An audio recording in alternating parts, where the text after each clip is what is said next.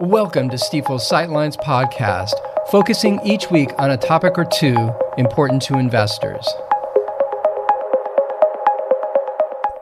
Well, greetings and welcome to this episode of the Sightlines podcast. This is Michael O'Keefe, Stifel's Chief Investment Officer.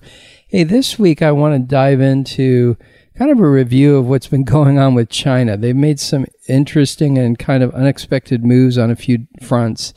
And so I want to kind of dig into that topic. But, you know, it's also, uh, we've just start, seen the start of the quote unquote 2020 Tokyo Olympics here in 2021. And I'm reminded, you know, really sort of pre pandemic, our outlook theme for 2020 was productive competition. So athletes, you know, train for things like the Olympics and through that training to compete, they get better. So productive competition. And that relates to this week uh, simply because, hey, as countries competing between, meaning our, ourselves and China, a good time to sort of do an update, see what's going on with China and maybe how that's influencing their strategy to compete. So, what's been happening lately really comes down to the, the Chinese government stepping in and uh, influencing and sometimes transforming companies and industries within um, its its uh, country. And so, just to go through a few examples of what's been going on, the Ant Group uh, this is Jack Ma's company, uh, an affiliate company of uh, the Alibaba Group.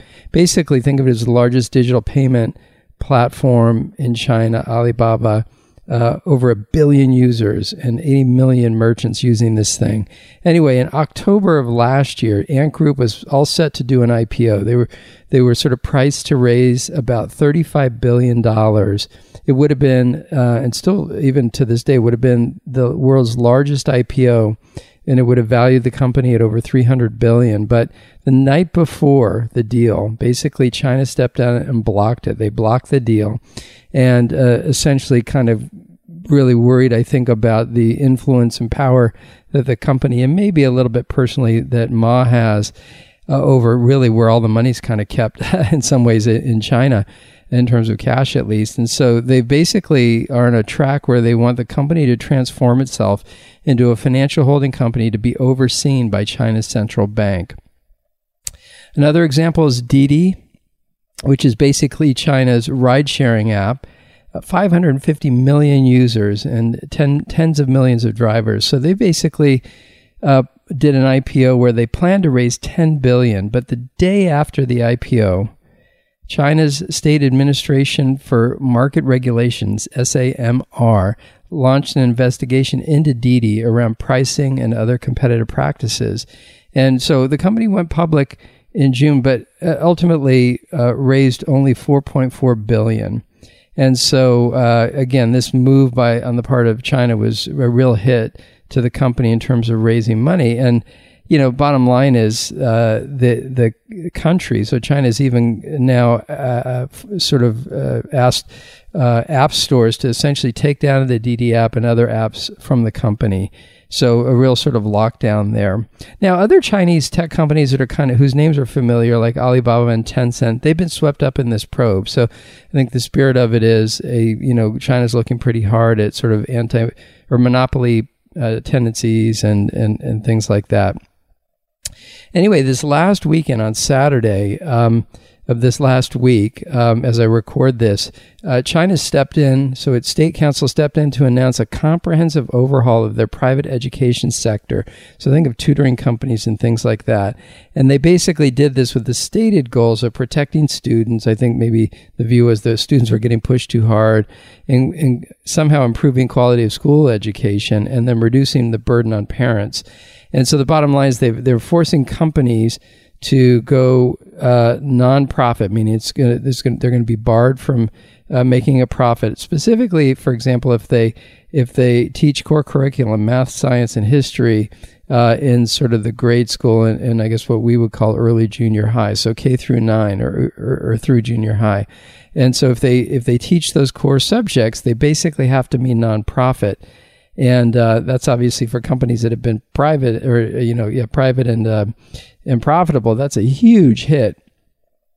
in any event, so you know, you think about that, and you have to ask yourself the question: What in the world is motivating China to do all of this? And I kind of think about it this way: We take a step back and look at China. It is a very long-term oriented uh, country. They have had a long-term strategy and an approach to long-term strategy, frankly, since the 19- I think mid 1940s, but really since the 1950s, they've been uh, developing and implementing every five years a, no, a new five year plan.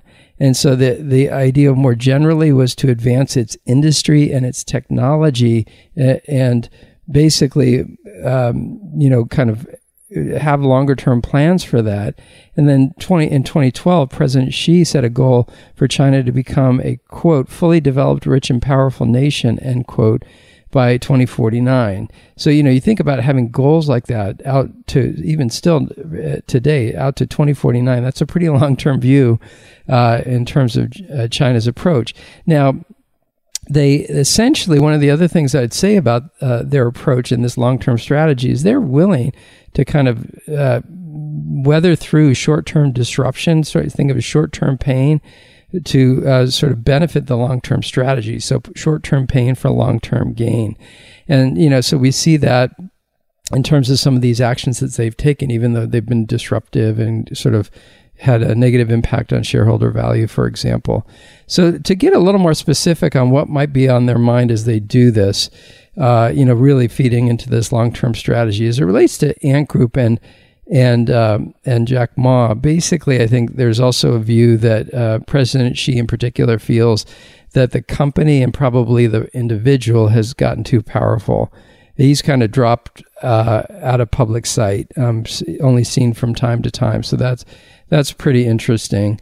As it relates to these tech moves, right? So uh, the Didi move and then the probe uh, extending to Alibaba and Tencent. This is positioned as uh, an effort to basically, uh, you know, in my words, clean up the tech sector.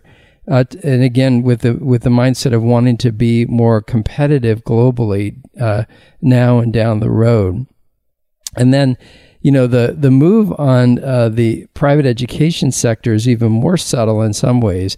Kind of the word is that basically what's happened is you know the there's a standard for you know probably you know people who can afford it that um, that to for your kids to get ahead you, you got to do this private stuff pay these extra fees and uh, essentially it's become a demotivator for um, for people to have kids and and to kind of grow the population. And you know, as they look at their population growth and how uh, growth has kind of fallen off a little bit, basically, specifically birth rates have declined.